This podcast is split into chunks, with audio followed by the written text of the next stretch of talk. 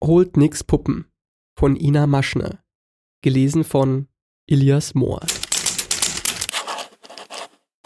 Vorlesungszeit.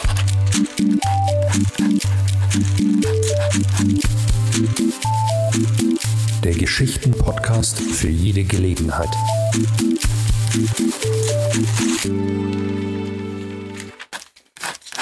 Weihnachtlich glänzte der Wald. Schnee und Frost, die sich an den Baumkronen und Ästen wie weißer Rost festgefressen hatten, reflektierten die Lichter der Weihnachtsbeleuchtung rundherum.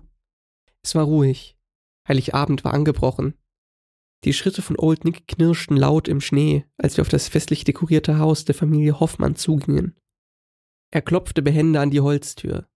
Eine Frau öffnete, Old Nick stellte sich vor, und mit schmeichelnden Worten bekamen wir Einlass in das Haus. Der Tisch war bereits zum Abendessen gedeckt.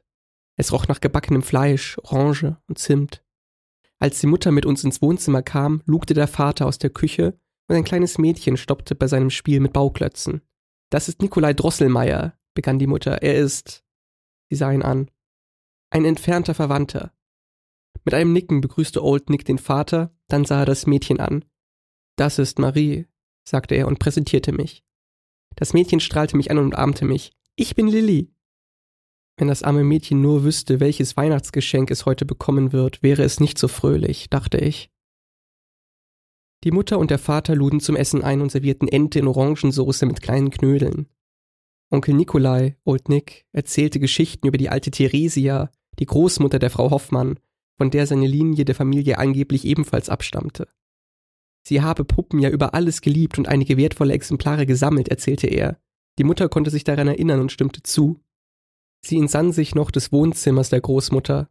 Die Puppen saßen auf den Schränken, im Schaukelstuhl, auf dem Sofa und starrten einen aus funkelnden Augen an, folgten einem Schritt für Schritt, während sie mit ihren Engelslocken und geröteten Gesichtern und geblümten, weißen Kleidchen die Unschuld selbst ausstrahlten. Spielen durfte man freilich nicht mit ihnen. Den ganzen Abend waren die Eltern fasziniert von den Geschichten und von Old Nick selbst, so sehr, dass sie sogar ihre Tochter, die immer wieder nach der Bescherung fragte, auf später vertrösteten. Die kleine Lilly spielte lange mit mir, bis sie dann kurz nach zweiundzwanzig Uhr auf der Couch einschlief. Ich saß neben ihr und beobachtete, wie Old Nick den Eltern immer wieder Wein nachschenkte, wenn sie nicht hinsahen. So geschah es, dass auch die Eltern nach kurzer Zeit am Tisch einschliefen. Mit finsterem Lächeln stand Old Nick auf und ging zur kleinen Lilly und mir. »Ist sie nicht hübsch?« fragte er. »Sie wird ein wundervoller Ersatz für dich werden.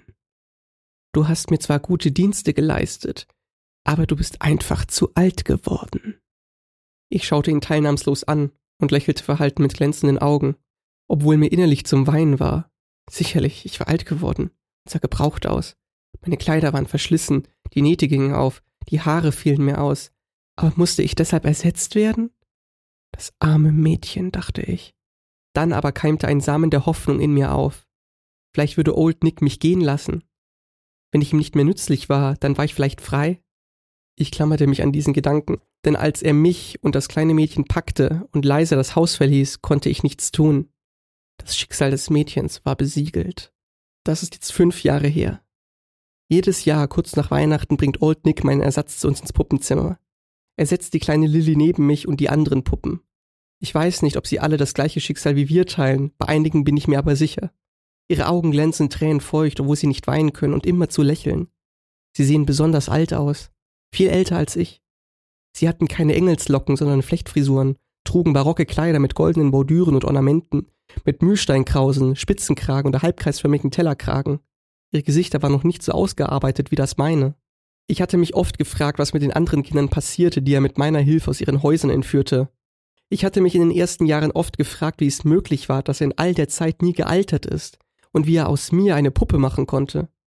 Aber mein Verstand weigerte sich gegen die Antworten, sodass ich die Fragen irgendwann aufgab und begann zu vergessen. Ich vergesse immer mehr. An viel aus meiner Kindheit kann ich mich nicht erinnern, nur noch an das neue Bild der schönen Kaiserin, das in unserem Wohnzimmer hing, und an den heiligen Abend, an dem Old Nick zu meiner Familie kam und mir eine Puppe zum Spielen gab. Diese sitzt mir im Zimmer gegenüber, sodass ich sie jeden Tag, jede Stunde, jede Minute ansehen muss.